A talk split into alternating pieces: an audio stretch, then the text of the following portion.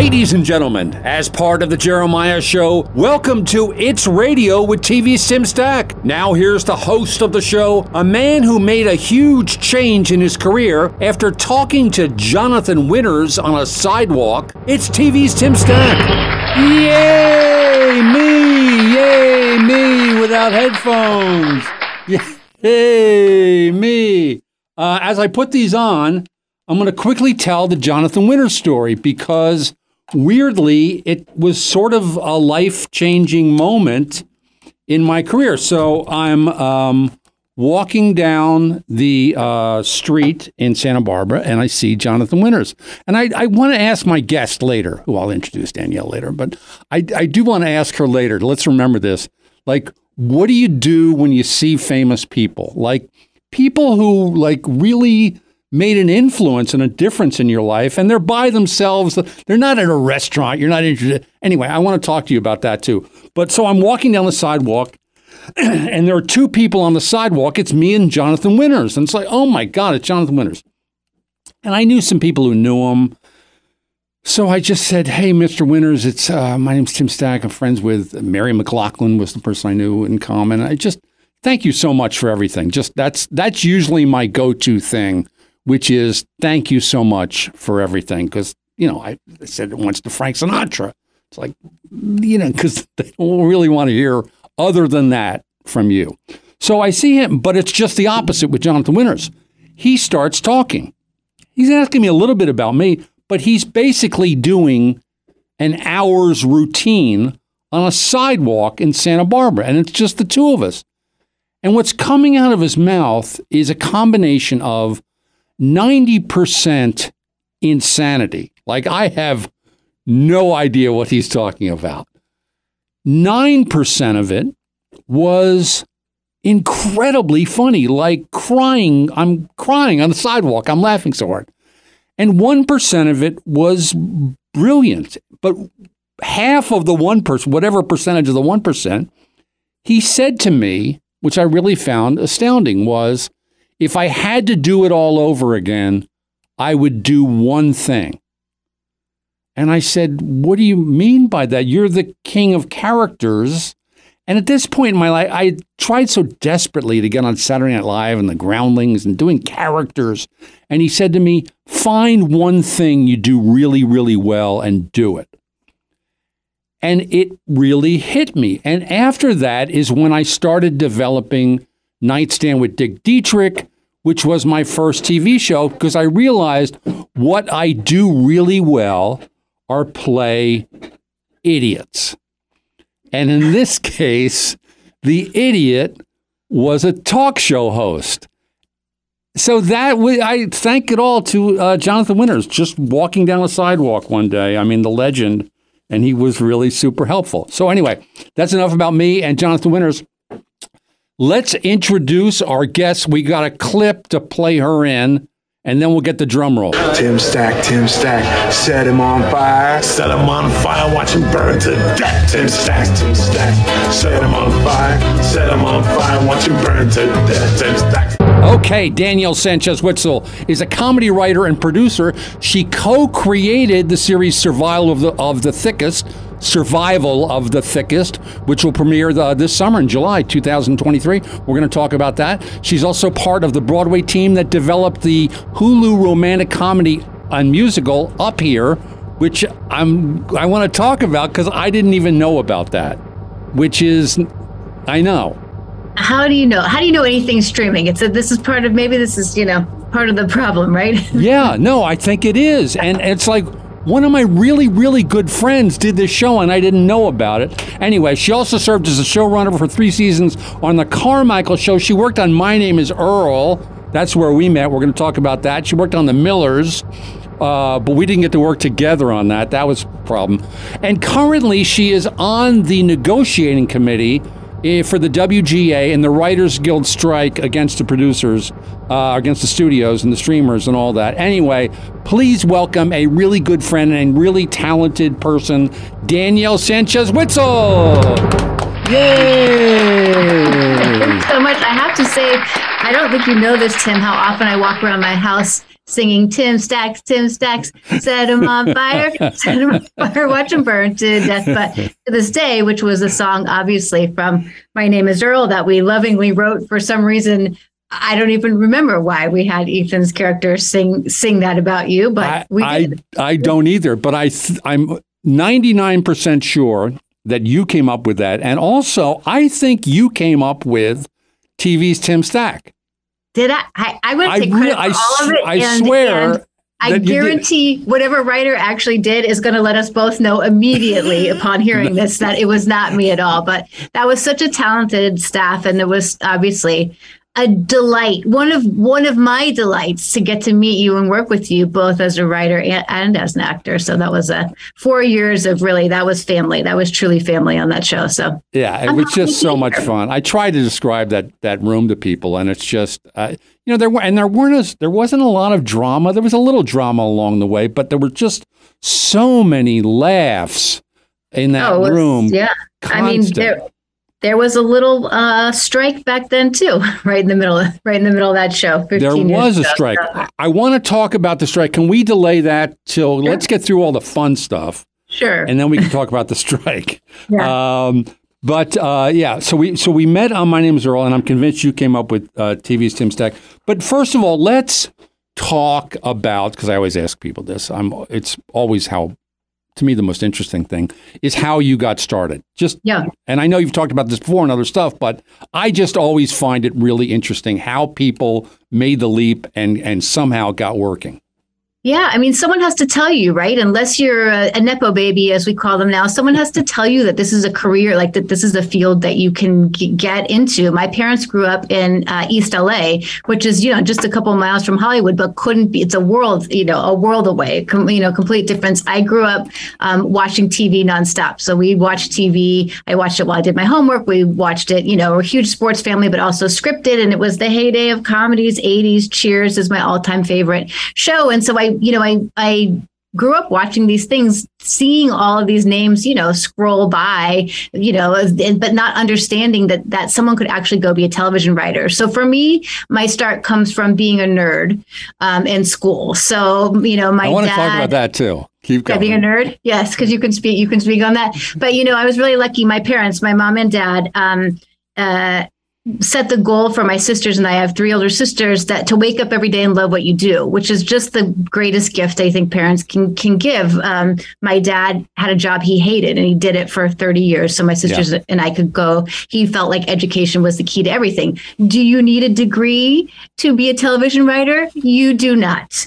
Do you need two degrees? For sure you don't. And I would get made fun of for that. But so I did. Because you also you're a graduate of Stanford. Stanford. I did undergrad at Stanford, and there was a little bit, you know, of, of film, but I, I I majored in communications there, thinking I was going to be a sports broadcaster. That's what I wanted to do. Um, and luckily, I had a um, an advisor uh, in the communica- in the communications department named Henry Brightrose, who said, you know. When I graduated, I didn't move to, no offense to Iowa, if anyone's from Iowa, but I didn't move to a small town, to a small state where you needed to go to try and do minor league baseball and do the things that would have, like, you know, actually made me a sports broadcaster.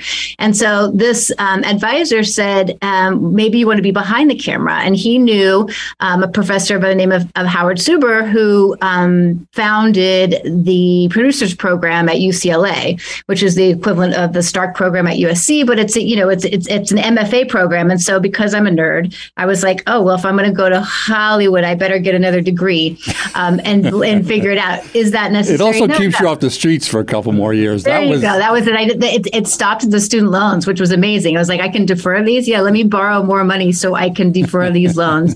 Um, so I, you know, I took a. I I was thinking I was going to maybe produce uh, sports themed content. So I ended up being a, an assistant to Mike Tollin, who back then was Tollin Robbins. And Can I interrupt you for one second? Yeah. Because it just remembered this today. I was talking to somebody. uh, I was talking to a guy the other day, and I mentioned your name, Yeah. and he said, "Oh, I know her. She's at Fox Sports." And I, I, said, that was my first job. That was my first job ever. Yeah, here and I said, LA. "No, she's had a little bit of a career since then." That's so funny. yeah, James awesome. Mathis said to me, Oh yeah, I know him from I know him from Fox Sports. That's, That's, what he said. Oh yeah, she's at Fox Sports. I said now she's moved on, but anyway. But I love that he, first of all, that he remembered me at all, and secondly, I love being known as she's at Fox Sports. I wouldn't have minded. I, some of my best No, it's friends. kinda cool, there. yeah. I wouldn't, I wouldn't mind it. So Mike Tollin kind of, you know, so I was like, oh, I think that's what I'm going to do, and then the UCLA um, program, the MFA program, allowed producers program students to take courses in other fields of study. So I, they opened up a sitcom writing class in the MFA screenwriting program, um, taught by a man we both know named Fred Rubin, who changed my whole life um, because you had to write something to get in. And I had always, I wrote poetry and I wrote short stories and fun things in college, but I never thought career. I, even though I doubled in English, I still didn't think like career. That was just like a safety mechanism, double majoring in English. And so Fred Rubin taught this this sitcom writing class. And the day I got in, the first day I was like, this is the dream. This is the thing my That's dad so said funny to work because it was in your. DNA from watching was Facts of Life and all those shows. and also just my family was really loud best joke won the night and if you were if, as long as it was funny if it was mean it was kind of okay you know it was kind of okay and so i think i had been training to be um, you know a, a comedy television writer my whole life and just didn't realize it. I'm the youngest and so you got to you know get your get have your voice heard. And so so fred rubin which i always tell him at the at in, in the mfa program at ucla um, he you know that's what changed the trajectory. Because that's where i even i was even at, in an mfa program not fully thinking about oh you could write television for a Right. living you know? And so um, and actually andrew goldberg was in that class who who created big mouth on netflix. So Oh, he and I, really? Yeah, he and I were in that class together and remain friends, buddies today. But so yeah, Fred, I think launched a lot of careers out of out of teaching at, at UCLA. Yeah, he sure did, and was a f- unbelievable teacher. I mean, even Yeah. when I worked with him as a writer, because that's how I met Greg Garcia. Was on the show on our own and met Fred Rubin, and then he's the one who got me later involved in teaching myself. And and but even then on staff, his patience. There were a lot of writers, like older guys, are like they have no patience. They don't want Yeah. to. All they want to do is make fun of the new writers. Yeah, they still exist. That's not used to be. They're still out there. Oh, they're out there. And Fred had a little bit of that for people he didn't care for. yeah, There was one person on the staff who said, like, uh, the guy said something like, shouldn't there be, he was one of those guys, like, shouldn't there be a comma after the word that? And no. Fred Rubin just unloads, like, oh, what a great pitch. Yeah. Oh, that's going to change everything. Yeah. Because he didn't like that person.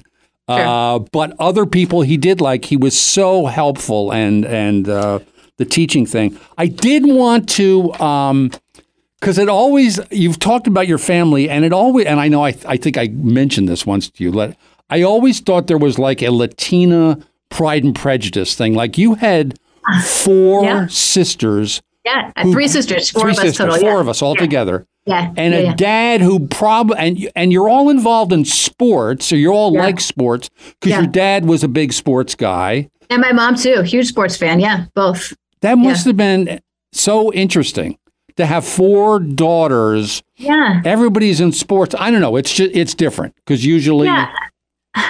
He, my dad was the youngest of eleven, and so and I and my grandparents um, came from Mexico when they were teenagers. So my dad was born here in California, and on my mom's side, we go back many generations, and actually Southern California.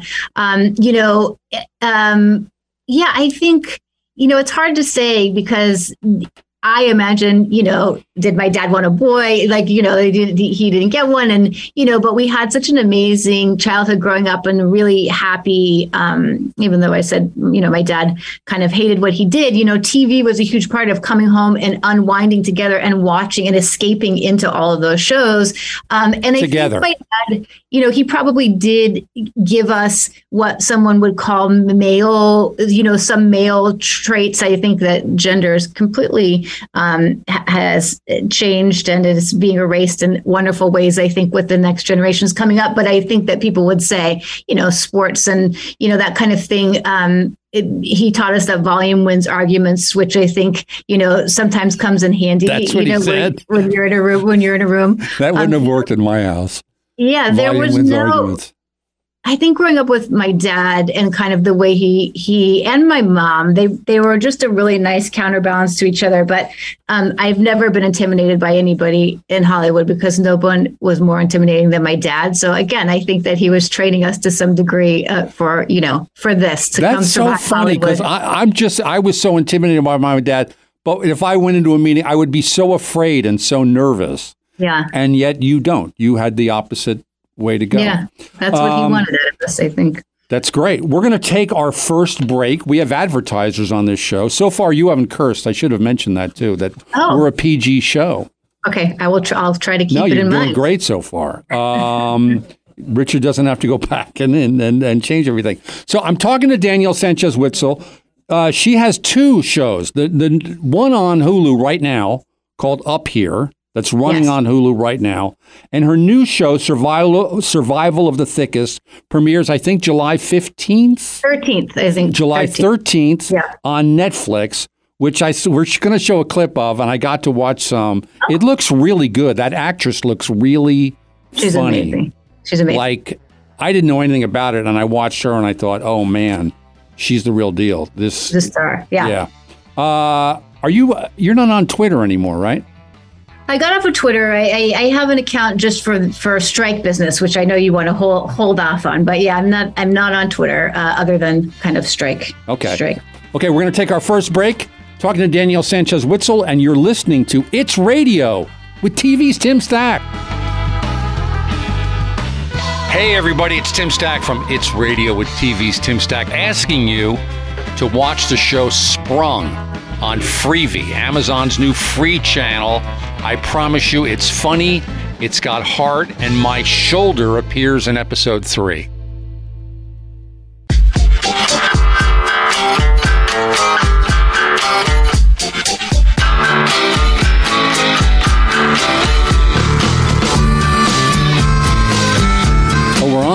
Okay. Sorry. Uh, hey, uh, you're listening to It's Radio with TV's Tim Stack. I'm back with Danielle Sanchez Witzel. That was the theme to My Name is Earl, which is the show we met on. Were you, you were leaving that last year, right? Of My Name is Earl. You had an overall deal you were going to, correct? Like everybody thought we were coming. What this is what I remember. Yeah. Everybody yeah, thought we was- were coming back, but you you had gotten an overall deal. Yeah, I was. I mean, we never, nothing ever. I mean, that that whole thing was such a shock. The fact that there wasn't another season of that show. I had, yes, I had an overall deal, and I who who knows what I don't know what would have happened. You know, honestly, I mean, I, I think um, I was going to go over to Universal and um, or whatever it was called. I think it. I MB, that was back when NBC studios kept renaming themselves and calling themselves different things, and so I, I honestly I think they were called NBC Studios back then. Wasn't there a time they were called Nuts?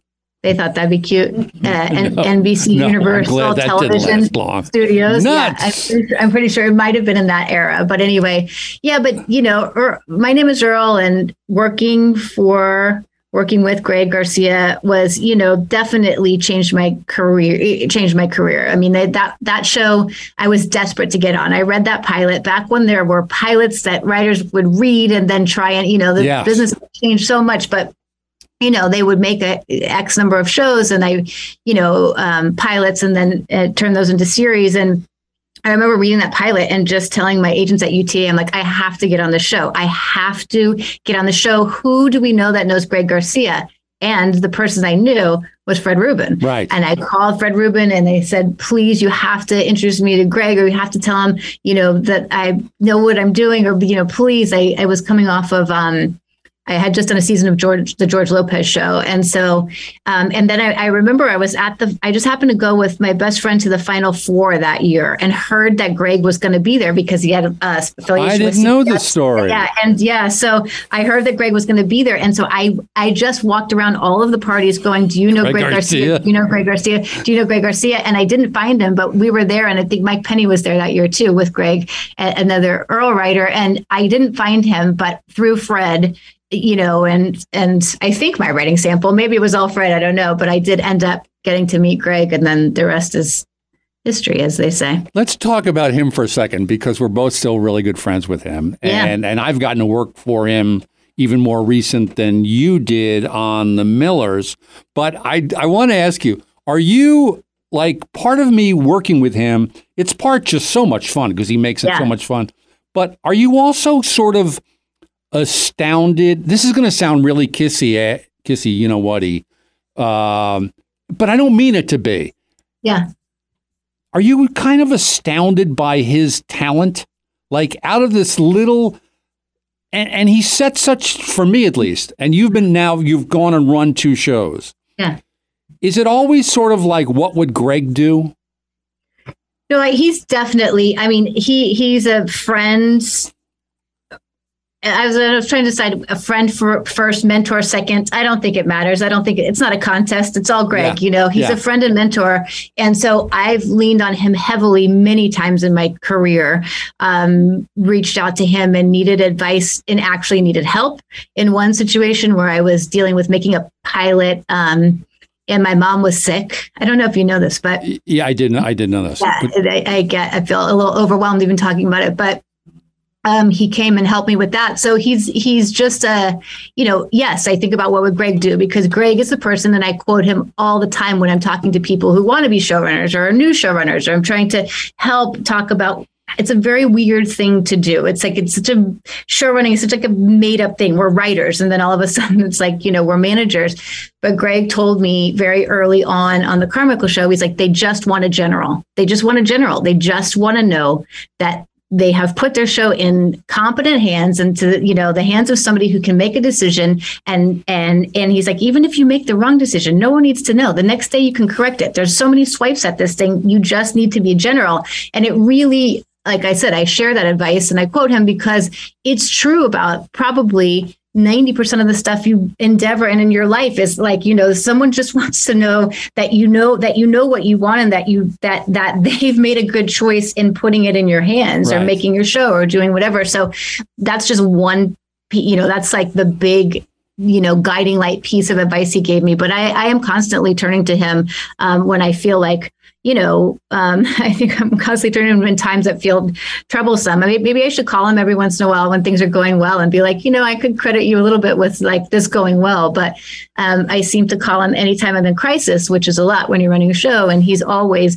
yeah, I mean, he's wildly talented. And um, I don't think what you're saying, anything that you're saying is untrue about him because he's had a show on the air for I don't I mean I don't even know the numbers. Maybe 20 years 22 years like I mean it's like now. like it's it's it's incre- it's incredible. So that kind of success we know how hard this job is. It's really hard to to get television shows made. It's really hard to keep them on the air. And he's done it time and time and time and time again. Yeah, so you mentioned the general thing because I always like, and I mention this too when I teach at, at UCLA is is I they never read it. I always suggest they read it, but they never listen to anything I say. Um, but there's the the book. You know the movie The Player. uh-huh You know the book. Have you ever read the book The Player? no It's no. fantastic. The same guy wrote the screenplay, Michael Tolkin. But the book is so fantastic because it's told from the studio executive's point of view, and he's listening to pitches and he, these horrible thoughts like, I could change this person's life. But what really comes through is, and this goes to the general thing, is these executives. They are like the worst thing that can happen is them losing their job because they are losing their salary and all the perks that go with it. And this was even more true, you know, 20 years ago when like Yeah. Hollywood was a little more glitzy than it is now. Um, but they're so desperate that the general thing makes perfect sense. Like they don't, because they're worrying about themselves. Yeah They want to remove that worry, you know, Yeah. whatever they can do to do that. So, um, here's a question that I wanted to ask you. If you're looking back, was there like what the most thrilling moment in your career? Does anything pop into your brain like, uh, like, oh my gosh, this is so great. I did this. Yeah, I mean, so so many. I mean, there's too many like to to count, which is why again I go back to the blessing that my parents gave me of saying, "Wake up every day and love what you do." This is an amazing job. It's so amazing that David Zaslav thinks what's going to bring us back to work is the love of the job. Um, it's not that amazing, but it isn't. But it is amazing. It's an amazing job, and you know, I remember the first time I wrote a script, which was on a show called The In Laws. Yeah. Um, was that based uh, on the movie?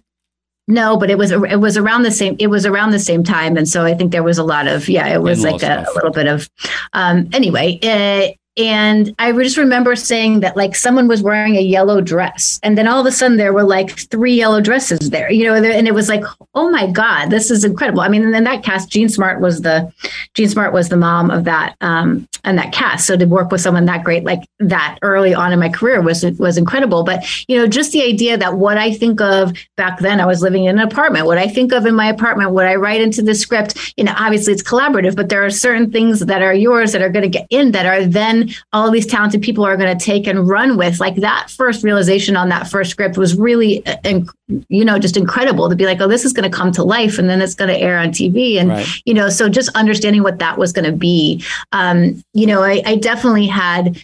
I've had those moments probably on every show I've ever been on, just because there's something special. It's hard to make a good show. It's just as hard to make a bad show. You know what I mean? You know, whatever quote unquote good, bad, something that does well and gets a second season in terms of ratings or something that doesn't. And, you know, especially in this world of streaming, it's like, how does anything get a second season? It's crazy um, to try and figure that formula out. But, you know, so, so there's always something to be proud of with every show. Um, I, I definitely feel like the first episode I wrote of My Name is Earl was, was you know, it was really. Oh, that was a really good one. It was, uh, and what's her name was the guest star? Brooke, Jude. Brooke uh, Joyce Fancy Figurine. Yeah. yes, Yeah. Missy Pyle was the, was the. yes, and, yes, yes. and- And I think you that's where TV's Tim Stack came through because I played the uh, the Oh, host. the announcer on that. And you know who the daughter was on that? Chloe Moretz, who's now very Really? famous. A big star. She, and we, I remember thinking, I don't know what she was, seven years old maybe. And I remember thinking when we cast her, like this. This girl is amazing. Like she's so amazing. Go back and watch it. You'll see Yeah. her. It's season one. Yeah, Brooke Joyce Fancy Figurine. So I, I had a great deal of pride because I love that show so much. And I think pre-production on that show went so smoothly and was really like everyone was so talented on that staff and so i think everyone was just that that was a really thrilling like that first season of it every season was fun but that first episode of that first season was a really thrilling moment and i think running the carmichael show like just successfully running a show for three seasons. I remember when that wrapped that was a really hard show to make just feeling a great amount of pride that I survived and that i was proud of the episodes i made. So i mean I, so many times you have that feeling and what a what a gift to be able to have that feeling in career you know?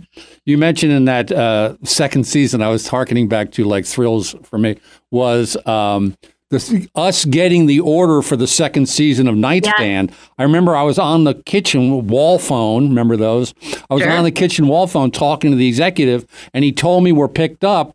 And as he's he's telling me how it's going to go down, and I start crying, and my wife Jano, who you know, is Yeah. watching me, and she has she's never seen me cry oh but I'm crying because it's so difficult sometimes to get a second season. It's one thing to get a pilot, but Yeah. then to get a second season means, oh my gosh, this thing actually worked. What you contributed to. So, so how are we doing on time, Richard? Dr. D, we got okay. Is there a the opposite? Is there a moment where it was just like, ugh, this is killing me. I can't believe this happened. Yeah, I mean the, the those moments when you're running a show are unfortunately Yeah. there. You know, there's a lot. I mean, I think that the interesting thing about um, writing, and I'm not saying this to to bring up the strike. I'm just saying this because I think a light is shining right now on the business of episodic television that has never had to like this discussion hasn't had to happen before which is like how do you make it what is the craft you know and i think because for decades we made it a certain way like we did on my name is earl with a staff that was there for pre-production production post-production you know it like the the the craft of it all you know um, was just a given and now i think we are what I found myself on the negotiating committee, and I think what we're doing now as a union as a whole is we're we're trying to tell the studios how you make this, and also that we you write the whole time. You know, we've never had to have this discussion of writing the whole time,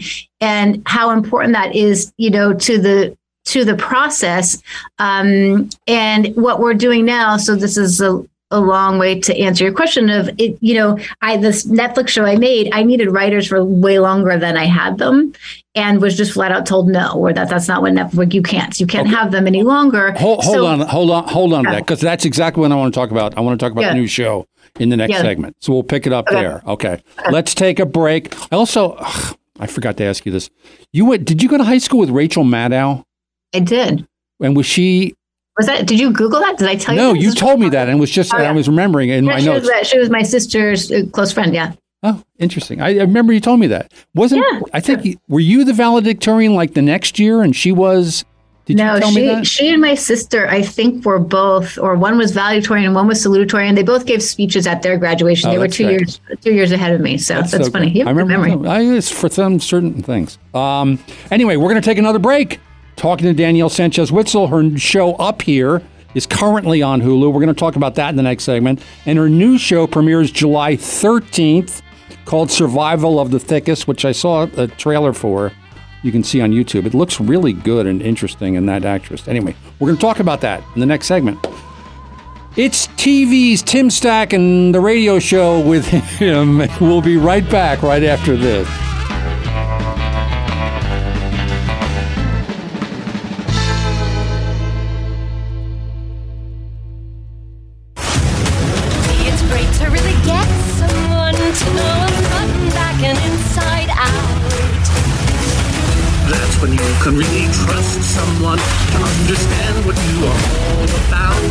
Okay, we're back talking to Danielle Sanchez Witzel. That was a clip from Up Here, which is a an original. Okay, you're going to tell us about this. It's on Hulu. Tell us about this show. I'm happy to. I mean, I'm so proud of that show. So I'm a huge uh, musical theater fan. See, I didn't know that. I'm till- huge, huge. Love it, love it, love it. Rent changed my world. Seeing it, yeah, that I'm the, I'm that cliche, um, you know, viva la vivo m. But so I was uh, asked to come on board with the most amazing Tony winning, EGOT winning Broadway musical. Um, really geniuses, which is not a word that I actually use except when it feels like you just worked with someone. I did. So. Steven Levenson, uh, we co-developed this show and co-wrote the first two episodes, and he wrote the book for Dear Evan Hansen. I won a Tony for that. Right. Um, Tommy Kail, who I had worked How- with once. Before, How did you yeah. get lined up with these people? So I was. It was a deal through. So I was at twentieth. I was on a, an overall deal at twentieth, and so so so was Tommy Kail, who's the director of Hamilton, among many other amazing things. And he and I knew each other a little bit. Had done a pilot, uh, worked on a pilot together that didn't go a few years ago. So he was the kind of the key piece of going. Okay, so it was him, and then the songwriters who create you know created this musical 15, 20 years ago. Um, uh, Bobby Lopez and Kristen Anderson Lopez, who are the brains behind Frozen and Coco. Oh, and- yes, I know who they are. Yes, yes, yeah, yes. and they're ama- so amazingly talented. They give and funny acceptance speeches.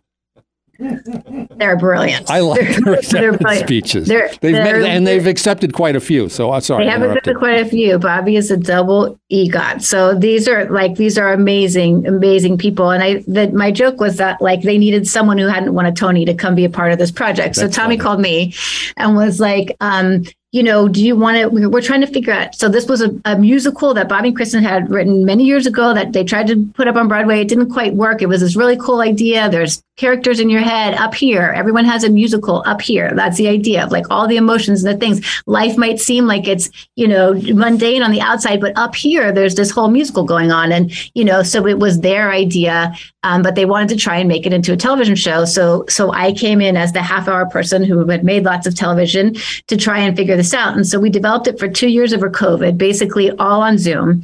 Though, you know, so Stephen and I would just stare at each other and then Bobby and Kristen would come in and Tommy would come in and we'd just be like, how are we doing this? What are we doing? What are head characters? What does that mean? How do you know?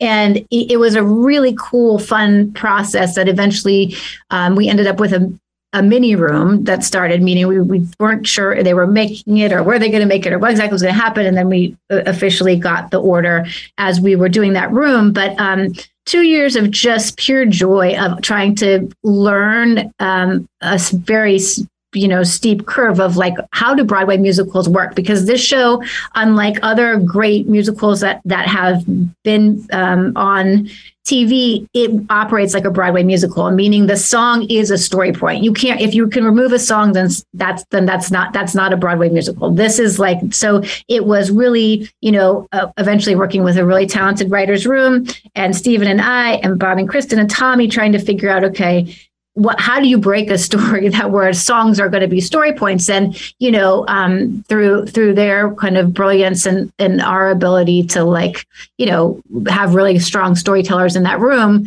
we were able to kind of do this and create eight episodes. So each episode is like its own mini musical and then all eight you know kind of string together to make one long musical. So what came first, the song or the story?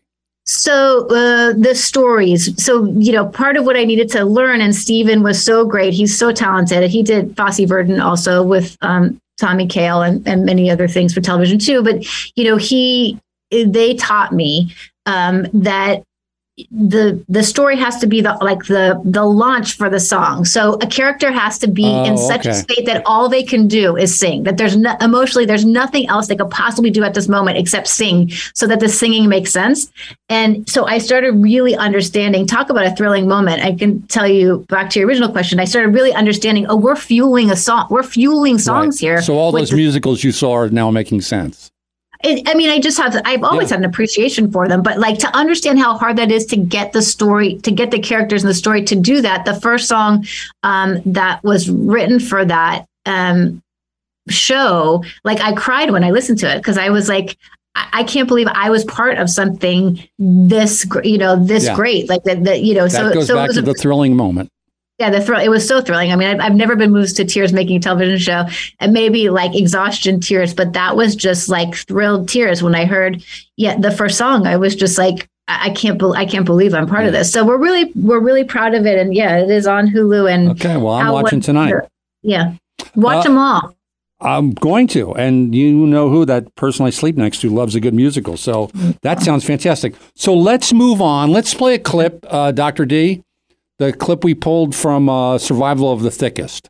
I'm Mavis Beaumont, and I have a passion for fashion.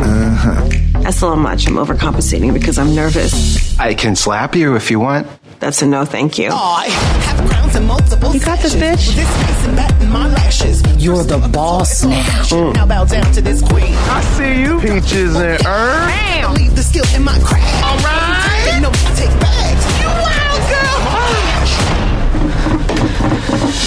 I want to dress women and help them love their bodies. Hashtag body positivity. Hashtag work mama. Slay, slay, slay. You the best at this. You better start that rumor. Okay. She looks really, really good. That's She's all. amazing. Yeah. So Michelle Buteau is the actress's name. She's a stand-up comic.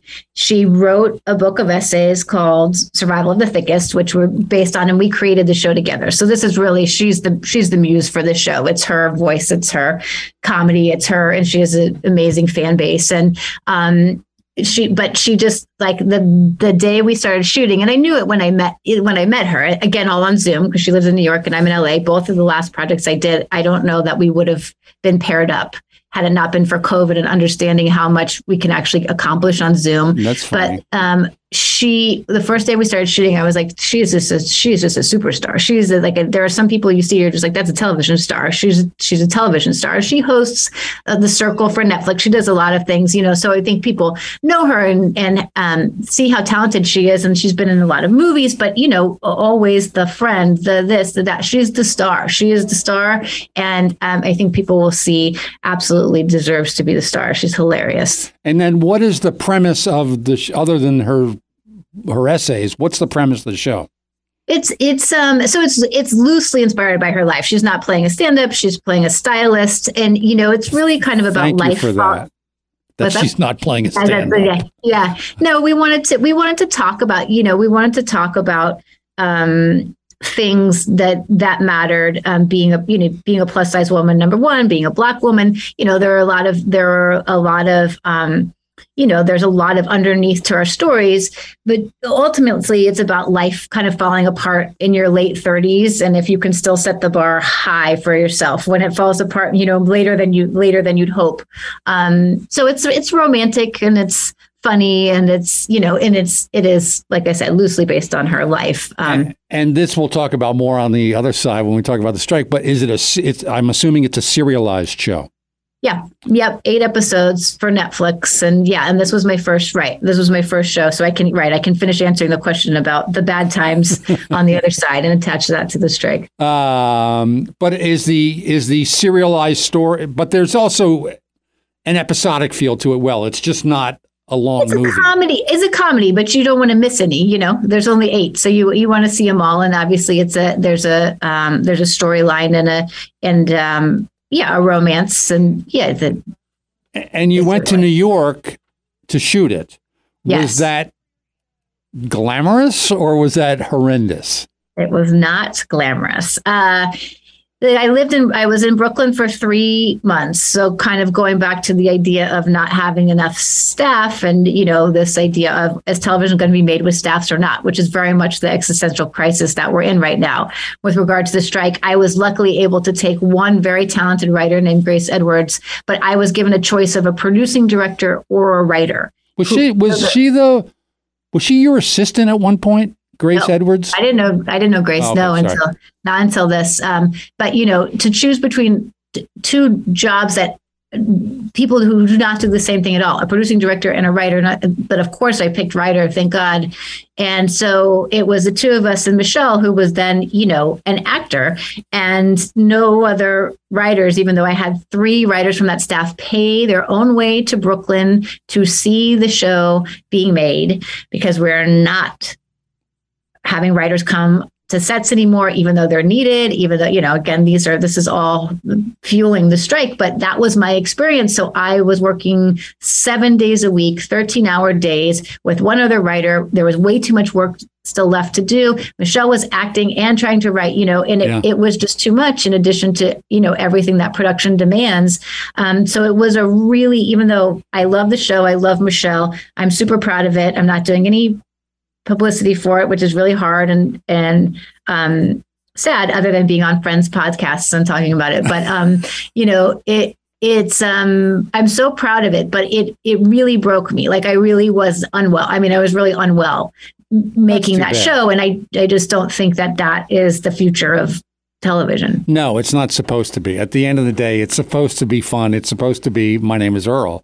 You're supposed to like can't wait to get into work and see these people I like and pitch jokes with and stories and some get on and some don't, but that that sounds rough. I'm well, Yeah. but if the show is great, Right. and one person kills himself over it, then they, yeah. No, I mean, I think, I think that that's the thing, right? Is I think we're at a breaking point in our industry where one or one or two people are being asked to, to do the work of 10. Um, and, you know, we know streaming makes less episodes. We know all of the things that are facts and those are just facts. And I don't think those facts are changing, but that doesn't mean that the craft you know, completely get, we're going to wipe away all the, you know, all the people that used to do it. We're just going to pay one person to do it or not even pay one person to do it. we have, you know, we okay. have, yeah, we have people who are working at Writers Guild minimum who have created shows because they're being amortized over so, so many weeks. So there's a lot broken with, with what we're, what we're doing here. and we're going to talk about that when we come back. I'm talking to Danielle Sanchez Witzel. Um, her show Survival of the Thickest premieres on Netflix on July 13th, and her other show uh, up here is on Hulu right now. So check them out. Okay, we're going to take a break. You're listening to It's Radio with TV's Tim Stack. We'll be right back. Hey, it's Tim Stack, and having been in show business for so long, I have a lot of really funny friends, and you can hear them all on It's Radio with TV's Tim Stack. That's part of the Jeremiah Show. So listen. Which side are you on, boys? Which side are you on? Which side are you on, boys? Which side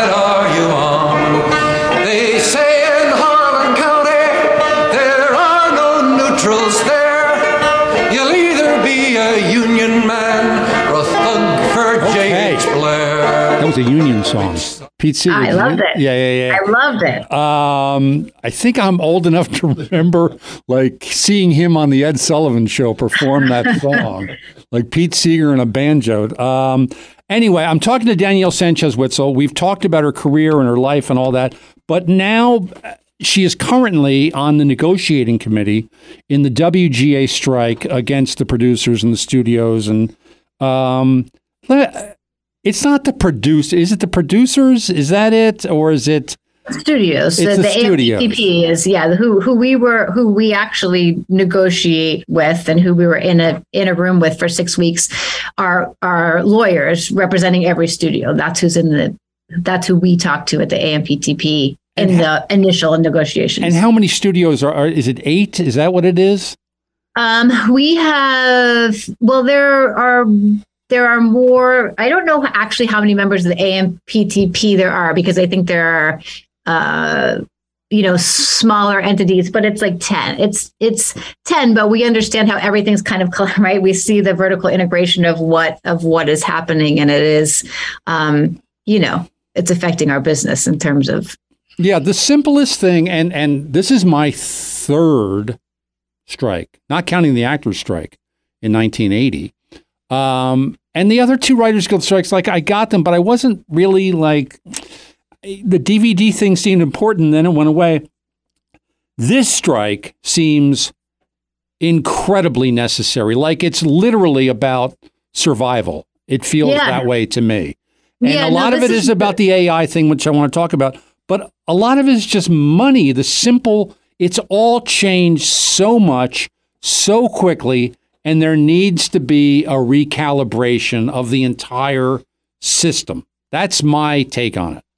Yeah, I mean, I think there's a lot wrong right now. I mean, we could certainly talk about how streaming broke, in which I've hit on a little bit episodic television, but there's a problem for feature writers too, in terms of is it going to be, you know, what their minimums are, needing to pull them up because now all of a sudden there's this other distribution, which is it can stream or it can be theatrical. Well, it's the same. A movie is a movie. What you know, for a writer, you're doing the same amount of work. So this Right. idea that um, you know writers are not being compensated fairly um, for writing features is a huge problem. Also, feature writers have to do uh, are asked to do so much free work, um, which we were assured in negotiations was actually collaboration. That was the word they used.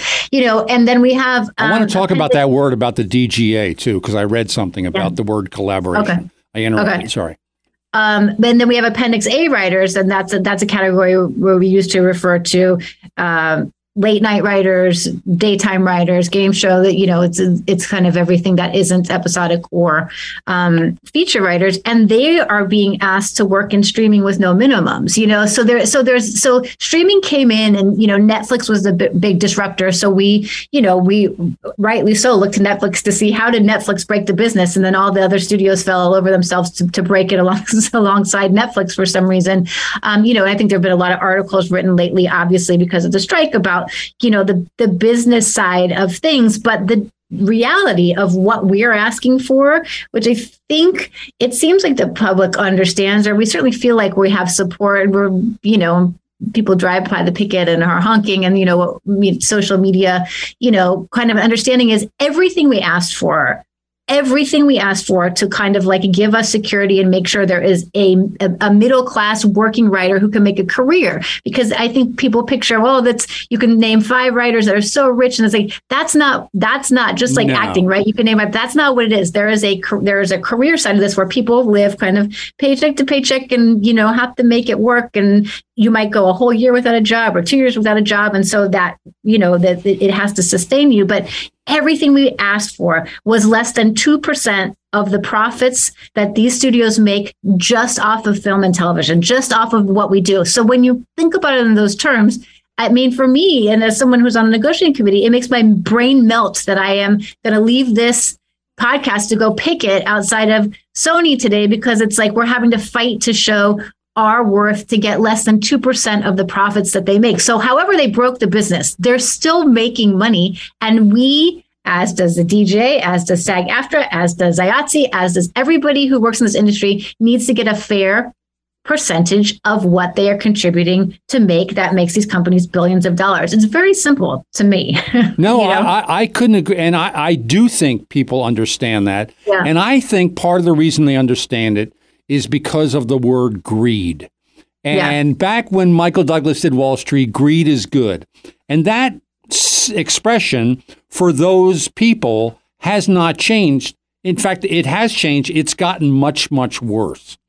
And I know a guy who used to, he was an agent of mine at one time. I'm not going to say his name, but he's one of those guys. And he, this quote, I did, he didn't hear from him. I'm hearing from somebody else. But they said something like, the system is broken, what you said. And his response was, "Oh, the system's not broken. The system works just fine." In other words, he makes billions of dollars or hundreds of millions, whatever it is, and Sure. I don't care what you guys do, but you're not going to interfere with me.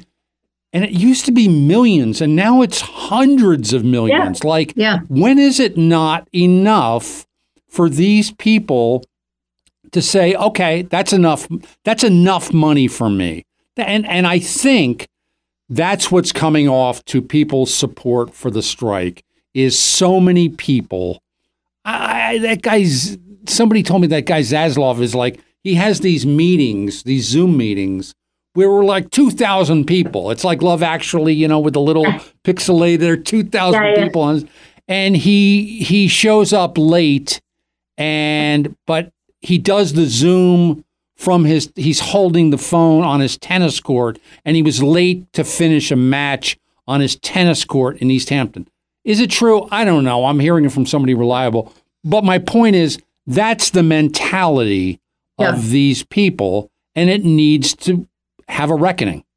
Yeah, what we know is true uh, uh, of of him specifically is that he paid himself a two hundred and fifty million dollar salary. We know that that's true. So the idea that you and I are forced to walk, you know, the streets outside these studios, and and also we know what. Um, hard you know hardship it puts on the town. We know we are keeping people from working right now. It's terribly stressful. It's a huge um, you know it weighs very heavy on every writer who is out there walking the picket line. And i know you know they've they've um, you know we we've had some theme pickets and community pickets and the reason that that is happening is because it's hard to be out there because this is a wildly stressful thing to do um, and it you know there's something called the entertainment um, community fund which is important to talk about you know everywhere and to publicize which is a fund specifically for non-WGA members. So What's for members again? of our Just make it clear. entertainment community fund which is something that was you know um, at least the initial push was funded entirely by writers and i think anyone can donate now you know but we are well aware of how hard this is on the town. Is Zaslav is someone who's you know Couldn't taking a two hundred fifty million dollar you know is is is Disney laying off people thinking about it's all profit it's all profit margins you know and that's a big problem. I was I was walking with um, Justine Bateman who's been really She's vocal and great. She posts Yeah. great stuff. yeah, she has a great social media presence. And we were at Netflix. I introduced myself to her because, of course, because it was exciting. It was Justine Bateman, and but you know, said I was on the negotiating committee, and um, and she said when they started calling it content, that's when all of the trouble happened. And I think many people have echoed those sentiments, and it's true. You know, it, they're the idea that it's just. I've never felt more like I was at a factory than I did at Netflix, and I did Right. coming over to Netflix. This idea that we are, you know, just spitting out something that's gonna, you know, entertain people for a few hours, and then what, you know, it. Um, it is a problem and we're look i'm not here the writers guild is not here we're not you as you know you and i are members we're not here to tell anyone how to do their business but if you're going to spend 19 billion dollars making film and television which is the amount they were spending this year to make you know shows and and features and things that we don't consider content but we consider crap then you're going to have to pay everybody a fair share of that. So Right. you know this idea that we, we can't figure out how to make money. They tell us we don't know how to we can't quantify what how how to pay the residuals and what it is and we can't really be transparent with you because we don't you know the, the because we're not really it's not really profitable. And then go tell wall street we're profitable earlier than we thought we were going to be and netflix is six billion dollars in profits. It's like okay well who are you lying to? What you know how where where can we where can we find the truth in there somewhere? And i just you know i i can just say with such confidence what we are what we are asking for is so reasonable. And i you know it, so yeah and I, I i know i'm speaking for thousands of writers who are out walking picket lines here and on the east coast and all over the country. There's an international day this week where it's going to be all you know all of these countries all over the world kind of in solidarity with the writers guild we're frustrated we're angry that we're having to fight to prove our worth when everything starts with us that it in, and i don't say that and i just say that in the fact of the matter is it is it starts with the script and then all the other talented people who contribute come on board but it starts with the script Okay, we have run out of time. This has been really, really great. We didn't even get to talk about AI. that's a whole other discussion. Maybe we can do that. Um, but anyway, Danielle, thank you so much for doing this. Thank you for My all you're doing for the Writers Guild because I know you're out there every day with your Yes. lovely husband Don. Uh, Yeah. I miss your dog as you do. He would be out there, right? Yoda Francois. Yoda Francois, it's his birthday today. we miss you, I had a French bulldog named Yoda Francois. It's one of my favorite dog names.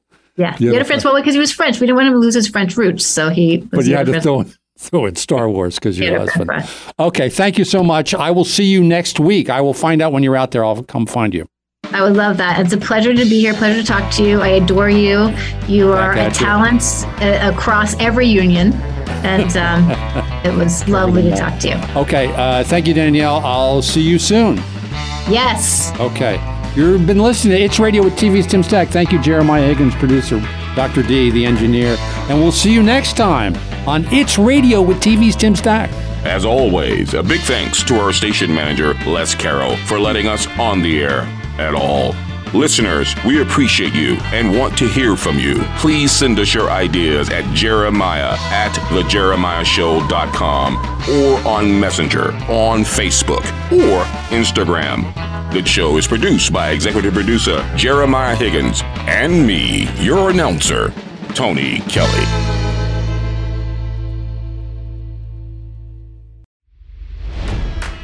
It's NFL draft season, and that means it's time to start thinking about fantasy football. FantasyPoints.com features industry leading experts and prognosticators using proprietary hand charted data to help you score more fantasy points. FantasyPoints.com is the place to go for whatever kind of fantasy football you play. Whether you play fantasy football, daily fantasy sports, or do a little bit of everything, Fantasy Points has the meticulously researched content to guide you to victory. And why wait for the fall? Fantasy Points also covers the new spring football league, the UFL. Join the guru, John Hansen, Scott Barrett, Joe Dolan, and other massive names in the fantasy football universe with an exclusive offer. Use code Pantheon for 15% off any fantasy points package, including the all in package, with access to every article, tool, and data nugget that Fantasy Points has to offer. That's fantasypoints.com and code Pantheon for 15% off at Fantasy Points. Fantasypoints.com, code Pantheon. Score more fantasy points.